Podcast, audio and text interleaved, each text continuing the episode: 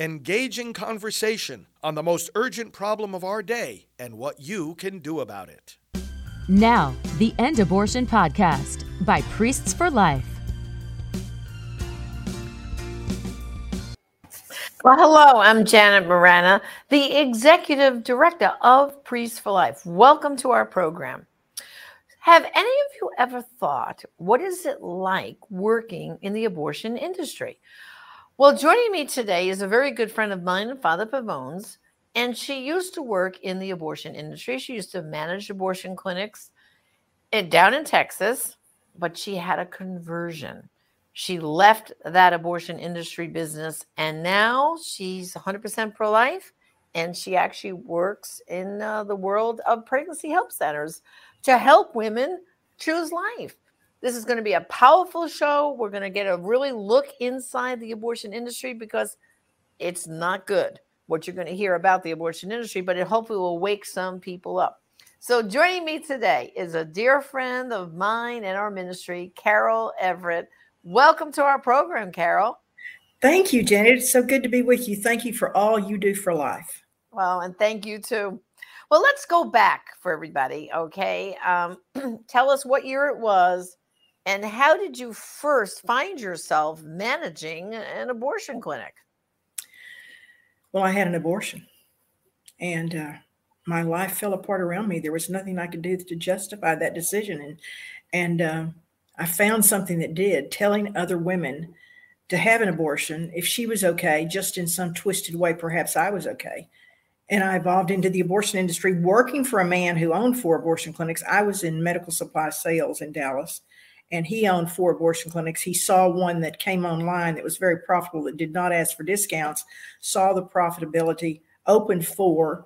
So at one point he called me and said, Carol, they need help today. Would you go over and manage this clinic for the day? And I never left. Wow. And sadly, I was able to sell more women abortions. Yeah.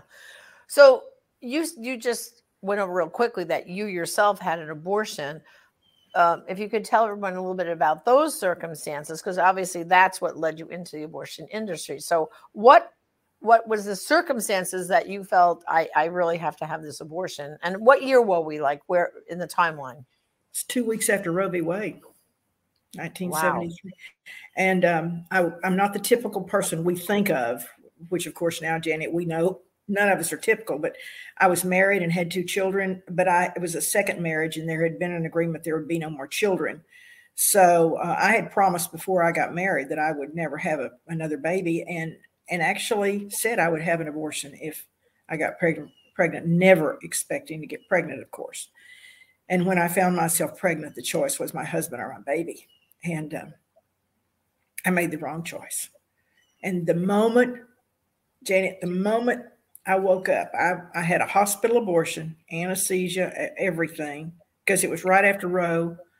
They weren't certain that the hospital would allow it, so I took the father's urine in for the pregnancy test. So it was a lie all the way around.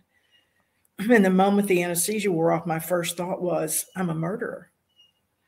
You know, you can't call your mother or your best friend and say, I'm depressed, I just killed my child. I expected the father to share that grief. He didn't. And I became very angry at him.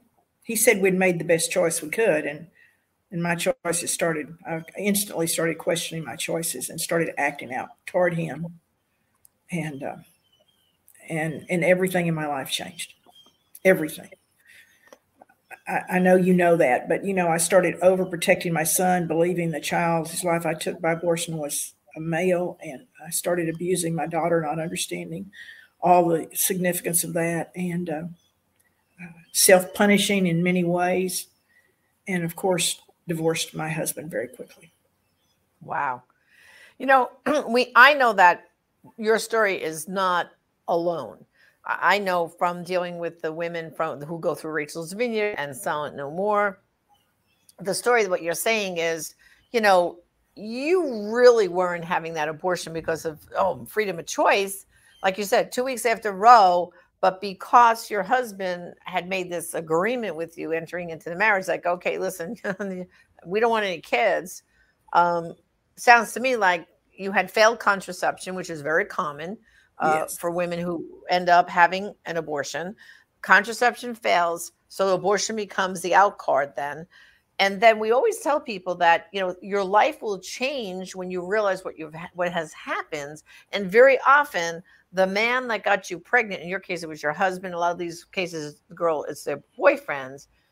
The relationship dissolves. It breaks up because you're so upset with the guy that, you know, he made you do it, basically. I mean, he could have taken a different approach here, because he could have said, well, Carol, I know we said we weren't going to have any children, but you are pregnant now, so let's just deal with this and have this baby.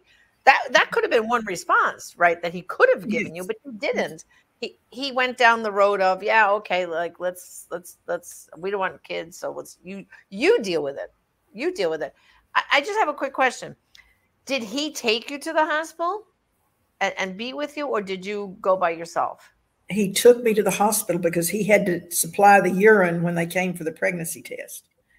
I wonder if he would have gone if not for that. But he went to the hospital, and he was there when the abortionist came out to tell him I was okay. Ah, okay. But Janet, you've talked about so many things, because you and I know way too much about this now. But he later came to me and said, I wonder what would have happened if we'd had that child. But what I wanted, so what I think instinctively women want, we want that man to cover us. We want him to protect us. We right. want to be protected. And I didn't care for him. I mean, it was over for me. In my right. moment of need, he was not there. Even exactly. if he was physically at the hospital, he did not protect me the way I needed. That's right. That's right. Mm-hmm. Okay. So now that happens. And, you know, to notice what happened with your children, right? You know, with your son, you became almost like a helicopter mom, hovering. But for some reason with your daughter, you kind of were pushing her away from you. And how long did it take, you know, of this till you realize, oh my gosh, you know, I need help. I have to, or did you first get involved in the abortion industry and that came much later? I denied for 13 years. I actually could not tell. I was in the abortion industry selling other women abortions, but I could not tell any of them that I'd been bad enough to have one myself. Wow. And I denied my own situation for 13 years until I became a Christian and started understanding what I'd really done. Wow. And even at that point, Janet, not really understanding what it had done to my children and my life. That took much longer to understand. I had to go through forgiveness, you know, the whole post-abortion syndrome situation. I had to go through healing, and I had to look at it from a different side before I was able to say to my children, I'm sorry. Right. And that is a whole journey. But let's look at the abortion industry for a minute. Now, you said the abortionist suddenly said, hey, Carol, come on in. I want you to run this abortion clinic. Tell us what it was like running an abortion clinic, and what were the conditions, and, you know, kind of what was it like on a day-to-day business when you were get up every day and go in there and sell abortion? Well, the first thing was I looked at the books, and I knew I could change the techniques they were using on the telephone, the marketing techniques, and double the business, which I did. I doubled the business in 4 months, but I changed the telephone script. I changed everything. So we sold abortions on the telephone. And then I didn't have enough. They were only doing abortions a couple of days a week. We were operating 2 clinics in the Dallas-Fort Worth area out of one telephone bank. And so I recognized very quickly we could do more abortions if we had more doctors. So we recruited more doctors. And I believe that this sums it up in a way that I have never told anyone this before. But we had a girl that worked in Central Supply, and Central Supply is where the babies' bodies went right after the abortion. And this girl's job was to put the babies' bodies back together, make certain all the parts had been removed, because if you leave a little arm or a leg, I know this is graphic, if you leave a little arm or a leg, you have an infection later. So you have to be certain that that everything's been removed before she leaves the clinic. So while she's in recovery, you double check to make certain that all the parts have been removed. And this girl put them back together. And she came in the back door one day and said to me, I quit. Last night, all of those babies were lined up on the sink with their little legs crossed like little cherubs, chanting at me, and I cannot do this anymore.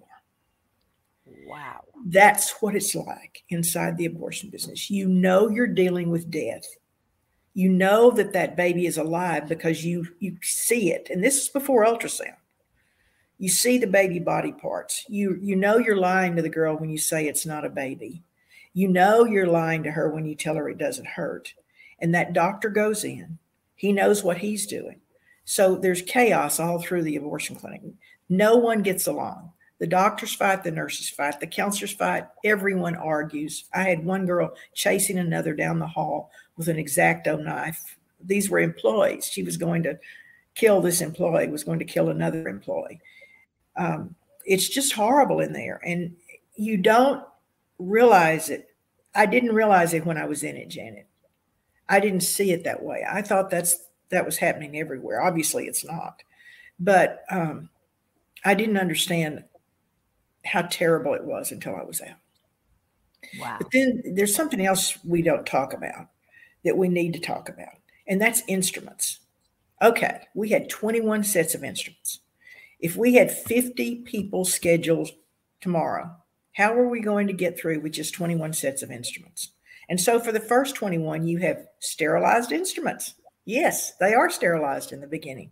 And then you start turning them so fast because those doctors want to do 10 to 12 abortions an hour, 10 to 12 first trimesters an hour. And so you have one or two doctors working. Pretty soon you're out of instruments. So what do? Well, that girl in Central Supply washes the instruments. She doesn't have, at first she puts them in the sterilizer and sterilizes them. So when they come out, they're very hot. So even the doctor can't pick the instruments up. So he uses 4x4 sponges as a hot pad, as a heating pad, a pot holder.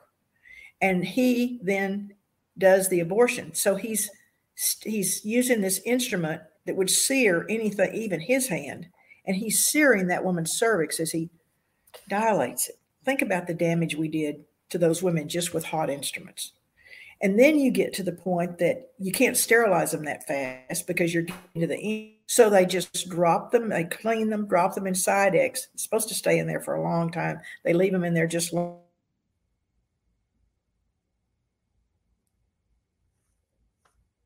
It's also a terrible no medical clinic operates that way. No ambulatory surgical facility would operate that way. Yet this is the most commonly performed surgical procedure in the nation, second only to circumcision. Women's lives are at risk every day in an abortion clinic of infections. Wow. And then in most states, abortion doesn't fall under any other medical standards unless the state has taken the time to regulate them. So they may not have hot water. They may be using rusted instruments.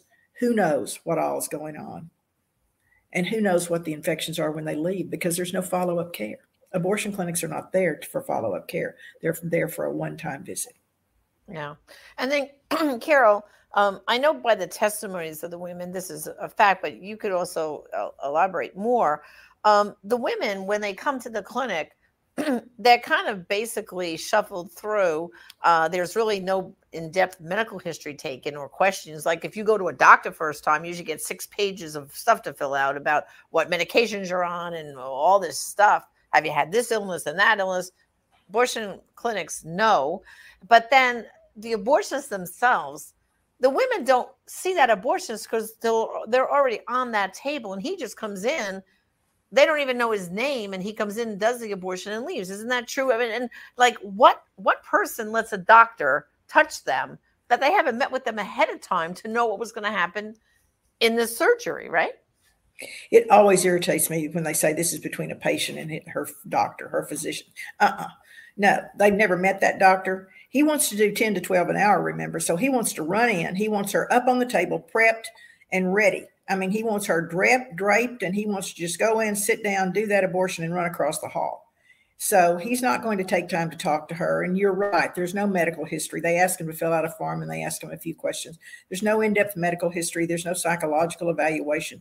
There's a sales technique, even in the counseling for abortion clinics. And so now she's going into this room with this doctor. She doesn't know how many lawsuits has he had? How many women has he killed? How many uteruses has he perforated? She knows none of that. Again, the shame of being pregnant outside of wedlock, even today, there's a shame that the abortion clinic uses. So she goes in and submits herself to this.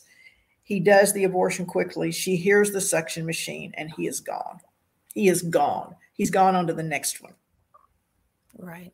And of course, for her, she stays in the abortion clinic for about an hour, right? Sometimes cookies, juice, or whatever. But there's no pain meds given to her prescription, no antibiotics. I mean, when you think about it, any other surgery you have, you get to talk to the doctor afterwards. You get some pain meds. You get usually antibiotics to take, prescriptions to fill, and you get a follow-up appointment. And abortion clinic, zero, right? Nothing. Well, there is something. That's the resale room. Now, remember, they want her to be a repeat patient. We wanted 3 to 5 abortions from every girl between the ages of 13 and 18. So they're going to give her the birth control pills, and they're going to say something to her like, okay, we know you don't want to be here again. So on Sunday, start taking this pill. You'll never have a period on the weekend. So you'll never get pregnant again. The problem is they give her a low dose birth control pill with a high rate of pregnancy because remember, this is the resale room. So yes, they give her the birth control pills, tell her how to take them, give her the low dose pill that she doesn't take accurately. So it doesn't work. And before you know it, she's doing her repeat abortion. And wow, she's back. All right. So you basically worked in the abortion industry like this, making a great business for this abortionist with several clinics and all these doctors for how many years? And then what was the thing that got you to the point where you said, I can't do this anymore, like that girl you described? How did that journey happen?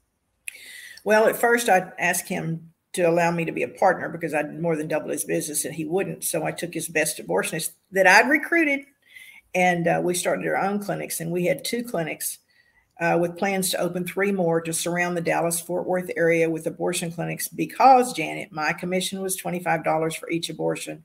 I wanted to be a millionaire. 40,000 abortions would make me a millionaire. And that was my goal. And we were moving toward that. But through all that chaos, we needed help to solve the internal problems to be able to open 3 more because you wanted to pop them open. You wanted to be profitable. You wanted it to pay for itself the first month. In order to do that, we needed help. And we called in a man who was a business counselor who was to help us solve our problems, except he came in with a little different agenda. He was a pastor and he shared Christ with me. And I never thought it would change my life, but it did. I came to the saving knowledge of Jesus Christ, and I left in July 1983. Wow. There's a lot to that story. We were caught attempting to by a CBS affiliate, the television station in the area, attempting to do abortions on women who were not pregnant. And that was my answer. Because every week we were putting a girl in the car who had to have a hysterectomy, a colostomy, and one woman bled to death. And we were taking them across town to a hospital that would help us in the cover-up. Not the one that was closest to us, not the one that was closest to the abortion clinic that might take the best care of her, but we took them to a hospital we knew the press would not find. Once a month, 1 out of 500 women. And then suddenly we were caught doing abortions on women that were not pregnant. I just couldn't do it anymore. Wow. And so... I bet you remember the date that you literally walked out and said, I can't do this anymore. But then what did you do? I mean, how did you get that feeling of real healing and reconciliation? I mean, tell us that. Well, first of all, I was blessed. I didn't know it. Didn't have enough sense to know it. But the man and woman who led me to Christ discipled me. They spent time with me every day. And they were not doing psychology, although she is a psychologist. They were answering every question with scripture. And every day I'd say, I'm scared. And they'd say, God didn't give us a spirit of fear, but a power and love and a sound mind. And so I started applying scripture to my life, and I found Psalm 139, where we're so clear that babies are a gift from God and they're ordained from the moment of conception by the Lord. And I had to deal with that. And First John 1:9 tells me, if I repent and confess of my sins, he is faithful and just to forgive and to cleanse me of all unrighteousness. And Janet, I had to take those scriptures to heart, because 35,000 abortions, one woman dead, 19 women maimed. The last 18 months I was in the abortion business. Yes, I had to believe that Jesus Christ died on the cross for my sins, because I couldn't make it any other way. And then, of course, I had to believe Romans 8:1, that there's no condemnation for those who are in Christ Jesus. So I could understand that I had been forgiven because of the scripture, but forgiving myself was another entirely different world, because I believe we as women who've had abortions know that we've sinned against God. We know we've taken the life of something only our body can create. We understand we took the life of our child. And forgiving ourselves is, I'm not going to tell you I've completely forgiven myself now, because you live with it forever. And you always, always wonder, what if? So I go on, but my goal, just like yours, Janet, is to tell other women, to help other women make the life-affirming choice.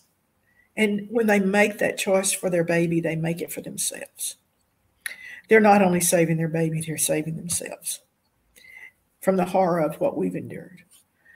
And so I could tell you a long story about what God did in my wilderness, but I had to learn. I had to walk through that he forgave me and to forgive myself. Right. As much as I could. And, you know, I think in your case, like you said, you had an abortion, which is one heavy trauma to learn to forgive yourself.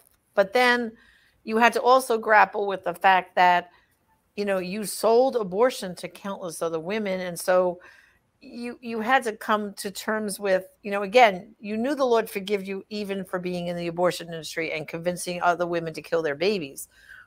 But you still had to reconcile, well, how many abortions was I responsible for? And I mean, that's another whole healing journey, isn't it? Yes, it is. It is. And you blame yourself, and then you're walking in a store and you meet a woman who looks at you and says, you're that woman from the abortion clinic. And it's not like I walked away and somehow in my heart could forgive myself or could walk or accept the Lord's forgiveness. I had to meet those women and talk to them one-on-one. And when you walk in there, the interesting thing is, of all the women I met, and I don't have any idea how many I've actually walked into, but I met one who said, you're the woman from the abortion clinic. And I reached out to her and I said, I'm so sorry. And she backed away and said, no, I needed to do that. And so all I can do is just pray for her that she will understand and come to forgiveness and be free again. Because as long as we have that, we're in bondage. And so I don't live in Dallas anymore, so I don't meet those women daily. But, you know, I met one in West Texas. So you never know who's going to walk into your life, and you're going to have a moment to grieve with them and apologize. And you know, I don't know if you know Dr. Philip Nay. He's a very good friend of mine, and Father Pavone's, and he established a program for former people involved in the abortion industry called the Society of Centurions. Mm-hmm. And the one thing I know Dr. Nay has always recommended for people who worked in the industry is to every day get like a little journal and memorialize one child each day and try to give them a name and pray for that child, so that you're putting a humanity back onto that child that was lost because of you being responsible. Have you ever tried something like that? Because I know for some people who are in the abortion industry, they find that very helpful, because it helps them get to that deeper level of forgiveness for them to forgive themselves when they begin to put the humanity back on their children? Well, I haven't done the daily thing because when I learned about that, I thought 35,000, I'll never get there. But the women that I remember taking to the hospital, not the babies. And that's the one I pray about. And then again, the one that I walk into the store and meet. And I think it's amazing that I've met the worst of the worst things we did to people, like the girl that had the colostomy that we lied to and told her it was an abdominal pregnancy. I've met her.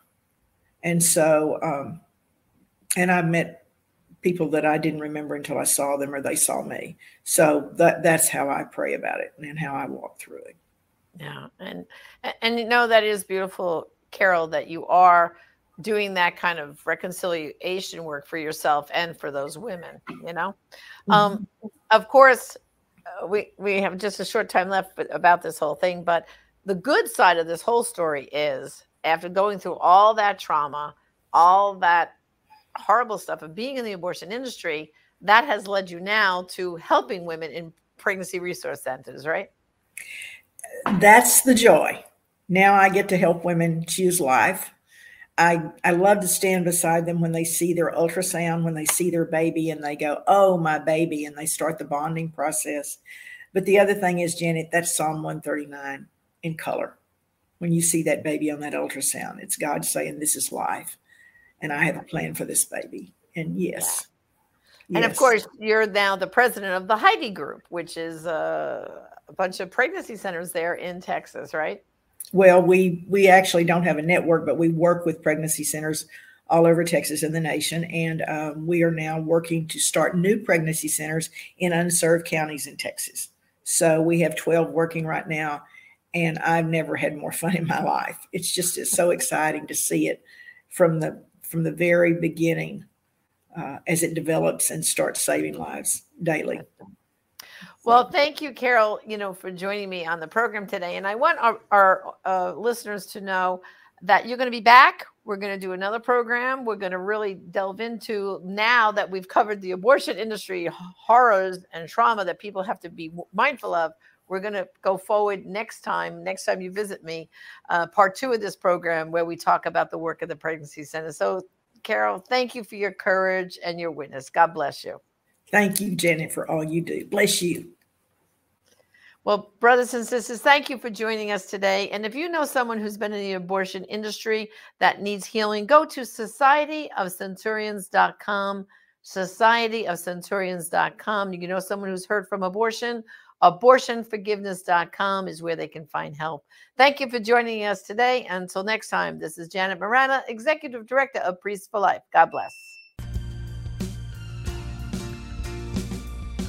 This has been the End Abortion Podcast. To learn more, to help end abortion, and to connect with us on social media, visit endabortion.net.